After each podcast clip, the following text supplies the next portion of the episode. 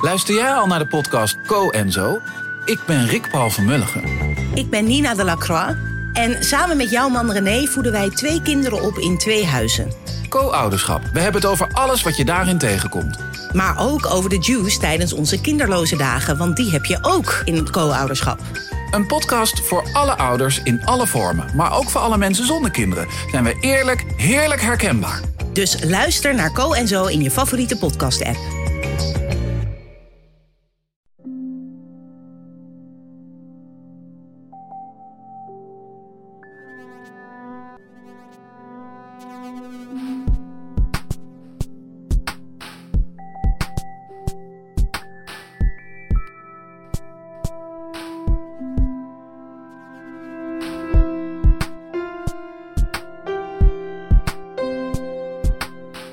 Welkom bij aflevering 17 van de Relaas podcast.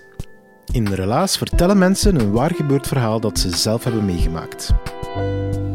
Deze keer is dat het verhaal van Nathalie de Neve. Ze werkt overdag in de bibliotheek van Gent, is gidse ook in Gent en ze heeft uiteraard iets met verhalen. En dat bewees ze op het kunstenfestival Watu tijdens Relaas.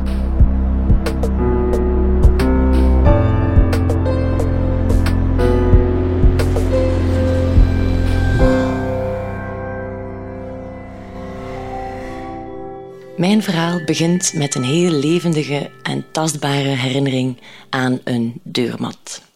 Het matje ligt op de gang voor het toilet van mijn grootmoeder. Het is ongeveer 30 op 80 centimeter groot, zwart van kleur met een diep rode rand.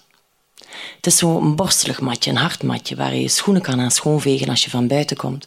En dat weet ik heel goed, want in mijn herinnering prikt het matje in mijn blote billen. Ik ben 2,5, drie jaar oud en ik zit op het matje zonder kleren aan, mijn armen rond mijn benen geklemd, want het is barkoud, en ik wacht op mijn oma die in het toilet zit. Nu, waarom ik daar zit te wachten op mijn oma en waarom ik geen kleren aan heb, dat heeft een verklaring. Het is november 1979, een van de koudste winters in België. En ik was net met mijn moeder uit Zuid-Afrika naar haar ouderlijke huis in Gentbrugge gevlogen. Wij woonden in Zuid-Afrika. Mijn ouders waren daar getrouwd.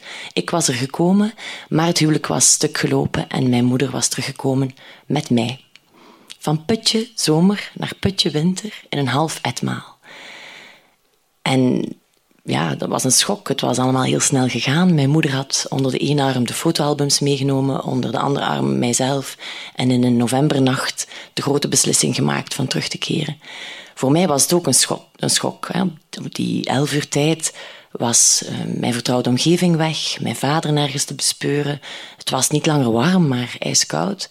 En ik kwam in aanraking met twee voor mij nieuwe grootouders. En toen mijn moeder ook verdween, bleef ik achter, want zij moest natuurlijk het nieuwe leven gaan regelen en werk gaan zoeken, bleef ik alleen achter met mijn oma in huis. En ik nam geen enkel risico. Zij zou mij ook niet ontsnappen. En daarom volgde ik haar overal, dus ook naar het toilet. Een kind dat twee jaar en een half alleen maar zon en warmte heeft gekend, doe je ook niet zomaar kleren aan. Uh, ze hadden het geprobeerd. Op weg van de luchthaven waren ze voorbij de GB in Oostakker gereden en een berg kleren gekocht. Maar ik hield niks aan. Ik speelde alles onmiddellijk terug uit. Schoenen en kousen, ondergoed. Nee, ik kon niks verdragen. En dat is ja, dat ook wel een bijkomstigheid, want ik was een sociaal kind en als de bel ging, dan liep ik heel snel naar de deur en deed de deur open vol verwachting, maar steeds stevast naakt. Een, schitterend verhaal op familiefeesten, vooral als je zo in de puberteit begint te komen, denkt je, allez, daar gaan we weer. Maar um, dat was dus het verhaal en ik zit en dat is een ongelooflijk sterke herinnering. Ik zit op dat matje, ik voel de koude van die gang, de tocht die onder die deur binnenkomt, het prikken van het matje in mijn billen. Ik hoor het toilet en de tijd staat even stil. Ja, vind dat heel fascinerend hoe dat gaat met jeugdherinneringen. Sommige dingen herinner je niet. De vliegreis op 2,5, dat moet toch ongelooflijk indrukwekkend geweest zijn. Nee, geen herinnering van. Maar dat moment, dat moet toch een, ja, een schakelmoment geweest zijn. Of een moment van stress of verwachting of een schok. Maar ja, ik kwam de schok te boven, wij allemaal. Kinderen zijn ook ontzettend flexibel. En ik leerde Nederlands praten. Ik leerde intens houden van mijn twee grootouders. En ja, ik leerde ook kleren dragen. Ik heb het nog een beetje lastig met schoenen, maar dat is onder controle. Ik was een heel sociaal kind, ik paste mij gemakkelijk aan. Ik ging heel graag naar school waar ik honderd praatte. En ik trok de aandacht van de juffen eh, van de andere klassen. Die kwamen luisteren naar mijn Afrikaans. Dat ben ik jammer genoeg een beetje verleerd, maar ik heb het terug opgepikt. Um, mijn moeder was mijn alles en is dat nog steeds. Um, en mijn vader begon ik in mijn jeugdjaren te romantiseren als de jager in Zuid-Afrika. Die woonde tussen de giraffen en de olifanten. En met zijn geweer iedereen wel een keer een lesje zou komen leren. Uh, wie ze niet bij zou lastigvallen. Hij had een groot huis met een groot zwembad en hij was rijk. En oh, ik had de droomvader. Toen ik dertien was, vertelde mijn moeder mij voor het slapen gaan het hele verhaal hoe zij verliefd werd op de tram van Melle naar Gent, hem beschaamd en verlegen van achter haar wimpers aankeek en bewonderde, hoe ze elkaar beter leerden kennen, hoe hij op zijn achttiende besloot om zijn legerdienst niet te doen, te deserteren en te emigreren naar Zuid-Afrika. Hoe mijn moeder, na een intense briefwisseling van een paar jaar, besloot van hem achterna te gaan. Zij was toen 19 jaar en het was 1970. Mijn oma heeft daar in een deupjeske gestoken, haar afgezet op de luchthaven om de liefde na te jagen. Stel je voor. Ze vertelde mij ook dat het sprookje niet is uitgedraaid zoals het had gedroomd. Dat het een heel moeilijk uh, land, een complex land was, waar je als expat uh, moet overleven of integreren. En dat ze er jammer genoeg ook niet was in geslaagd om hem van de fles weg te houden. Dat was voor mij nieuwe informatie. Het wierp een volledig nieuw licht op mijn verhaal, maar de nieuwsgierigheid om hem te, te, leren kennen bleef. Ik heb hem een paar keer gehoord. Hij is, ik denk, één keer naar België gekomen toen ik tien was. Ik denk voor de begrafenis van zijn grootvader. Hij belde af en toe en we zijn beginnen schrijven, maar dat was het contact. Ik moet eerlijk zeggen, als hij de telefoon opnam om mij te bellen, dan had hij zich wel al een beetje moed moeten indrinken. En ik vond het niet altijd fijn om met hem te praten. Dus ik wou eigenlijk gewoon er naartoe gaan en meer te weten komen. Toen ik theaterwetenschappen ging gaan studeren aan de Universiteit van Gent, zocht en vond ik dus die manier om hem beter te leren kennen. Ik verdiepte mij in het Zuid-Afrikaans theater, meer bepaald in het Afrikaanstalige theater, en ontdekte er zo Dion Opperman. Dion Opperman um, schreef en schrijft nog altijd Afrikaanstalig theater en ik besloot mijn thesis te gaan wijden aan zijn werken in de jaren tachtig. Omdat ik het heel interessant vond om te ontdekken wat een Afrikaner theatermaker schrijft in volle apartheid, in de taal van de onderdrukker. Bleek dat hij er meester in was van personages van verschillende strekkingen, links, rechts, progressief, uh, conservatief, en generaties, de oma, de vader, de zoon, uh, bij elkaar te brengen en die te laten discussiëren over de werkelijkheid. En op die manier schilderde hij de, ja, de vaak zwart-wit weergegeven realiteit van apartheid op een andere manier af. Ging op zoek, deed hij aan zelf- en gewetensonderzoek. En um, probeerde het zo een beetje te verklaren ook, wat er allemaal was gebeurd. In elk geval bemachtigde ik zo een beurs om in 1999 twee maanden naar Zuid-Afrika te gaan. Uh, ik was 22. Um, ik ging er alleen naartoe, maar ik kon verblijven in Johannesburg bij een academische kennis van mijn moeder, Anton. Um, ik hoopte vanuit Johannesburg de tocht te maken naar Duivelskloof. En Duivelskloof was het dorp waar mijn vader toen woonde, met zijn nieuwe vrouw en twee dochters, mijn twee halfzussen, Moja en Marieke. Maar eerst was er dus Johannesburg en Anton. En ook dat is een, een herinnering die ik zo voor de geest kan halen. Na elf uur op een vliegtuig bouwt de spanning ook al op. Ik denk dat je zintuigen heel scherp komen te staan. Je beseft wat er eigenlijk te wachten staat, wat je eigenlijk aan het doen bent. Um, en die anticipatie leidt er wel toe dat je ja, heel scherp in die luchthaven inkomhal toekomt. En ik zie dus Anton nog op mij afkomen. Er stevend een man, een grote man met verwaaid haar, recht op mij af met uitgestoken hand. Hij heeft iets weg van een verwaaide professor. Warrig haar, een bril die hij om de haverklap zijn neusbrug opduwt en een snor die zijn immer goed lachse bovenlip verbergt. In zijn andere hand heeft hij zo'n ja, een tasje dat om zijn pols bengelt. En hij begroet me in het Nederlands, want dat is de taal die hij verder wil oefenen. En als hij begint te praten, bemerk ik dat hij heel zacht slist. ja, en als ik daaraan denk, moet ik nog altijd glimlachen. Hè? Ehm, en ik ben daar en ik besef, ik, ik, besef het niet op dat moment dat ik dus een gouden toegangsticket in handen heb. Anton neemt mij mee naar huis, introduceert mij in zijn vriendenkring, in zijn professionele wereld. En ik leer dus een cultuur echt van binnenuit kennen. Um, ik besef nu pas hoe uitzonderlijk dat dat is. En ik besef ook dat dat voor mij altijd de manier is om een streek of een land te leren kennen van, door de ogen van mensen die er wonen en leven. Um, ja, en hij woont niet in het centrum van Johannesburg, maar in de rand, in een opkomende buitenwijk op dat moment, Melville. Een beetje met al zijn restaurantjes en galerijtjes, een, een broeinest van kunstenaars, zowel blank als zwart. En die eerste avond, denk quasi recht van het vliegtuig, neemt hij mij al mee eh, naar een traditie die de rode draad zou worden in mijn tocht. Hij nam mij mee voor een sundowner. En dan moet ik even uitleggen. Zuid-Afrika bengelt aan de onderkant van de wereld. En hoewel het er warm en heet is, staat de zon altijd heel scheef. En het gekke is dat de zon daar dus ook heel snel ondergaat.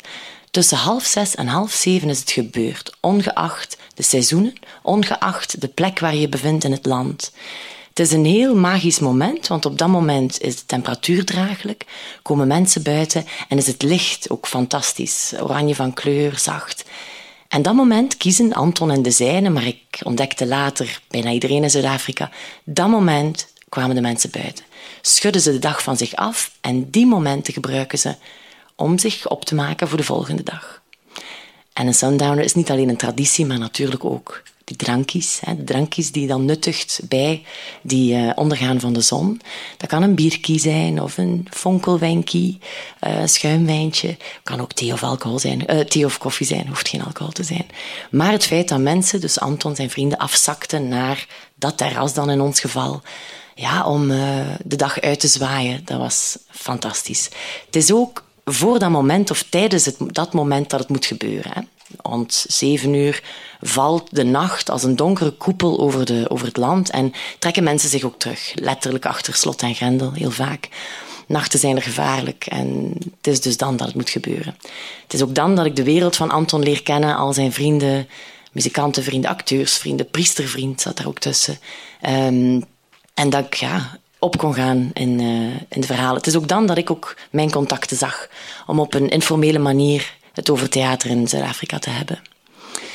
Melville werd dus mijn uitgangs uitvalsbasis om Johannesburg te leren kennen en ik trok naar het Engelstalige Market Theatre, naar het Zwarte Highbrow Theatre en, uh, of naar de Universiteit van Witwatersrand voor opzoekingen. En het was ook de plek waar ik vertrok naar Duivelskloof, in de weekenden.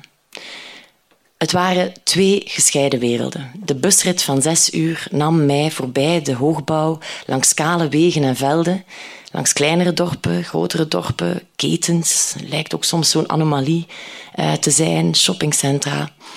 Veel begrafenisondernemers, zo viel, ook ontzettend op. Um, er zijn veel aidsdoden in Zuid-Afrika. Om dan uiteindelijk in Duivelskloof te belanden. Ik had dus zes uur de tijd, dat is behoorlijk lang, om het beeld dat ik van mijn vader had op te roepen, eindelijk. Om mij voor te bereiden op wie is mijn vader. Ik deed dat op basis van een diareeks van mijn moeder, de ontmoeting die ik had gehad met hem, de telefoongesprekken, eh, de brieven. En het is een beetje raar om te zeggen als dochter van, maar mijn vader was een knappe man. Een knappe, enigmatische man, groot, bruin gebrand, een bruine bozaar met heel raar één grijs geworden weerborstel. Al heel jong, al sinds zijn twintig jaar. Ik heb die ook, hier. Um, ik mocht niks tonen. Um, nu, dat was de herinnering. Altijd een, glimlach. En de foto's van hem op zijn motto en zijn speedboot, dat draagde zo wel allemaal bij tot dat rebelse karakter dat ik hem had toegedicht. Dus dat was in het kort een beetje het beeld waar ik naar op zoek ging als ik van die bus stapte in Duivelskloof. De naam alleen al. En ik uh, zoek dat beeld. Ik, ik, vind dat beeld uiteraard niet. Elf jaar zijn verstreken. Mijn vader is niet gestopt met drinken, dus die tijd uh, uh, komt ook iets harder aan, denk ik. En, maar ik herkende hem wel onmiddellijk. Maar zijn donkere haar was dof geworden, bijna helemaal grijs. Hij had een versleten trainingsbroek aan met zo'n witte streep aan de rand, afgetrapte schoenen, een bijhorend jasje, een aftand zonnehoedje. Ja, er was wel wat veranderd uh, sinds dat ik hem had leren kennen. En hij was heel ongedurig en zenuwachtig. En ik merkte, Ik wou hem zien en ik had me eigenlijk opgedrongen als 22 jaar. Ja, ik heb het hier allemaal geregeld, ik kom af. Maar ik heb eigenlijk niet stilgestaan bij hoe dat hij zich daarbij voelde. Hij nam mij mee naar zijn huis, zijn gezin, zijn leven, dat niet meer het leven was dat hij ooit had gehad. Dus ja, daar besefte ik dat dan zo'n beetje van oei, dat is voor hem niet evident. Tijdens die weekenden um, leerde ik hem en zijn gezin beter kennen. Ik voerde er heroïsche, door naïviteit gedreven en bij voorbaat verloren discussies mee. Ik kon heel moeilijk voorbij mijn kinderkwaadheid geraken van, allez, waarom kon je niet stoppen met drinken, dan waren we nu nog gelukkig. En hij kon heel moeilijk over zijn verdriet en zijn gemis. Ja, uw moeder nam u zomaar weg, ik heb u niet zien opgroeien, ik ben te laat. Dus die twee, dat was een beetje van een padstelling. Toch zeker in het begin, dat moest er wat uit. En ik zag hem ook drinken natuurlijk, van s ochtends tot s avonds, wat ook confronterend was.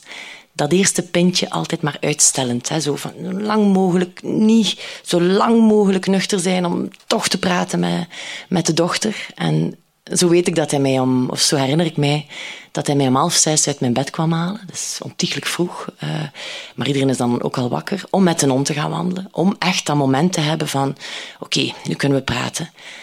Maar ja, de eerste stop bij de buren kregen we al geen gewone koffie, maar een Irish koffie.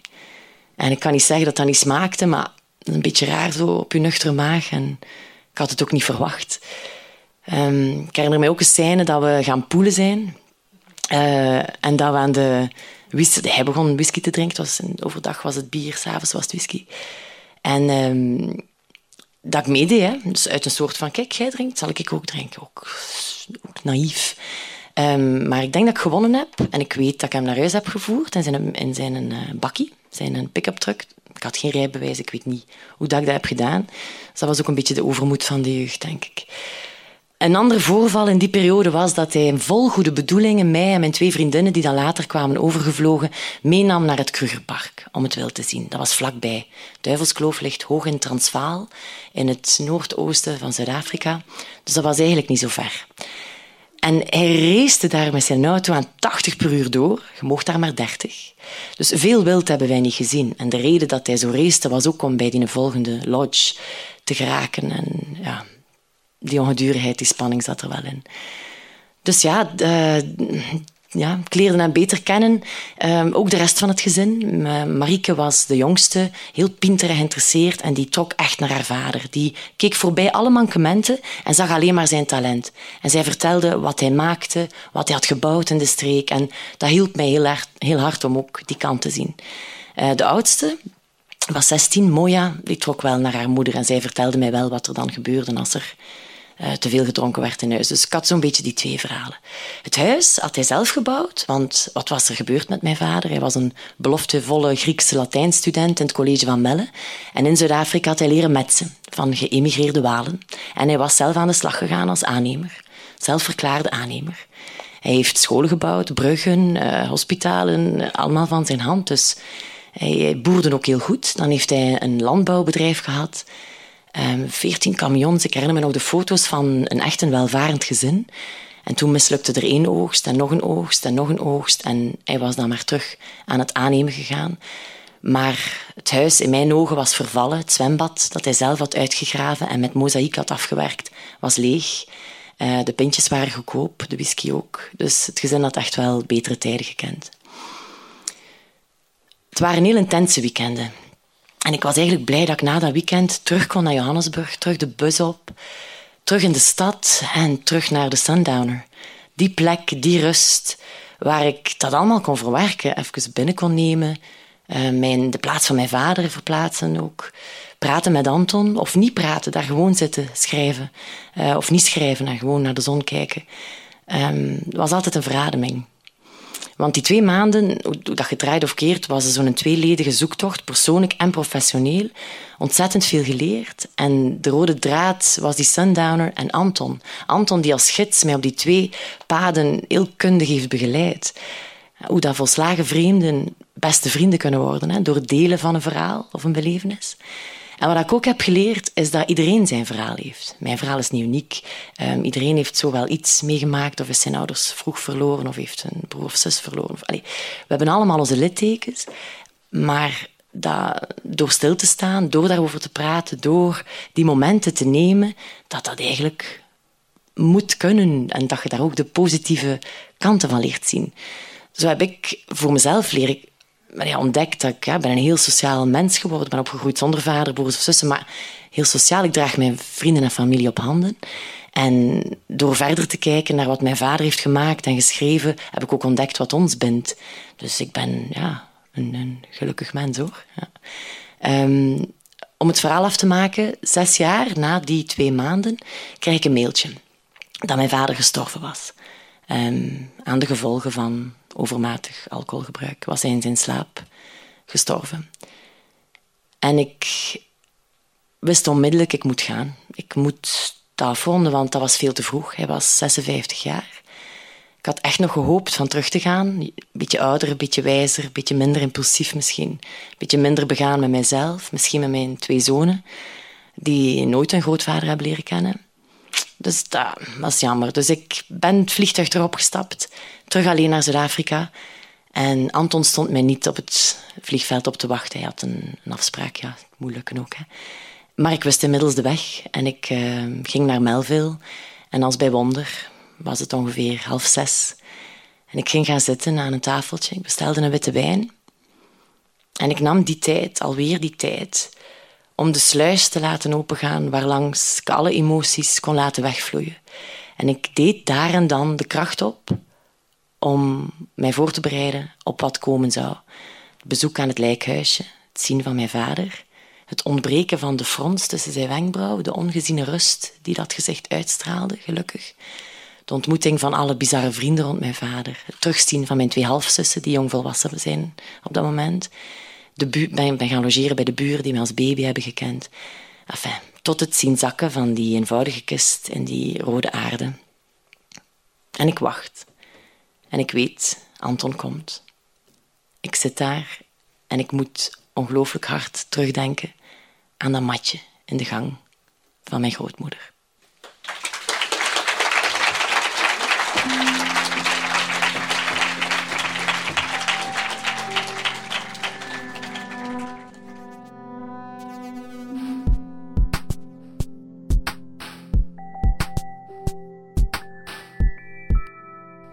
Dat was helaas aflevering 17. Je hoorde het Sundowner-verhaal van Nathalie de Neve. Achteraf konden de luisteraars van de Vertelnamiddag in Watu nog eens napraten met de gasten in Dirks Café in Watu. En het viel mij op hoeveel mensen naar Nathalie toekwamen om haar proficiat te wensen met haar verhaal. Mensen die echt genoten hadden van haar vertelkunsten. Relaas is naast een podcast ook een maandelijkse vertelavond in Gent. Heb je zelf een bijzonder verhaal? Wil je iemand tippen die een goed verhaal heeft? Of wil je er graag gewoon eens live bij zijn als de verhalen verteld worden? Surf dan naar www.relaas.be en je komt alles te weten over ons, over de vertelavond en over de podcast. Relaas komt tot stand met de steun van Stad Gent, Urgent FM en het REC Radiocentrum. Onze crew bestaat uit Dieter van Huffel, Timon van de Voorde, Sarah Latré, Sarah Smet, Valerie Schreurs, Philip Cox, Evert Savers, Charlotte Huigen, Marlie Michels en ikzelf ben Pieter Blomme. Like ons op Facebook, gewoon relaas intypen. Abonneer je op onze podcast, dat kan via Soundcloud of ook op iTunes, we zitten overal. Maar laat vooral ook een waardering achter op iTunes of om het even waar. Als je comment of ons liked, dan gaan wij omhoog in de ranking en dat betekent voor ons heel veel. Bedankt om te luisteren en vergeet niet om af en toe het zakken van de zon eens te gebruiken als moment om neer te zitten, na te denken over vrienden en familie en eens vooruit of achteruit te kijken. Je zou ervan versteld staan hoeveel deugd dat kan doen.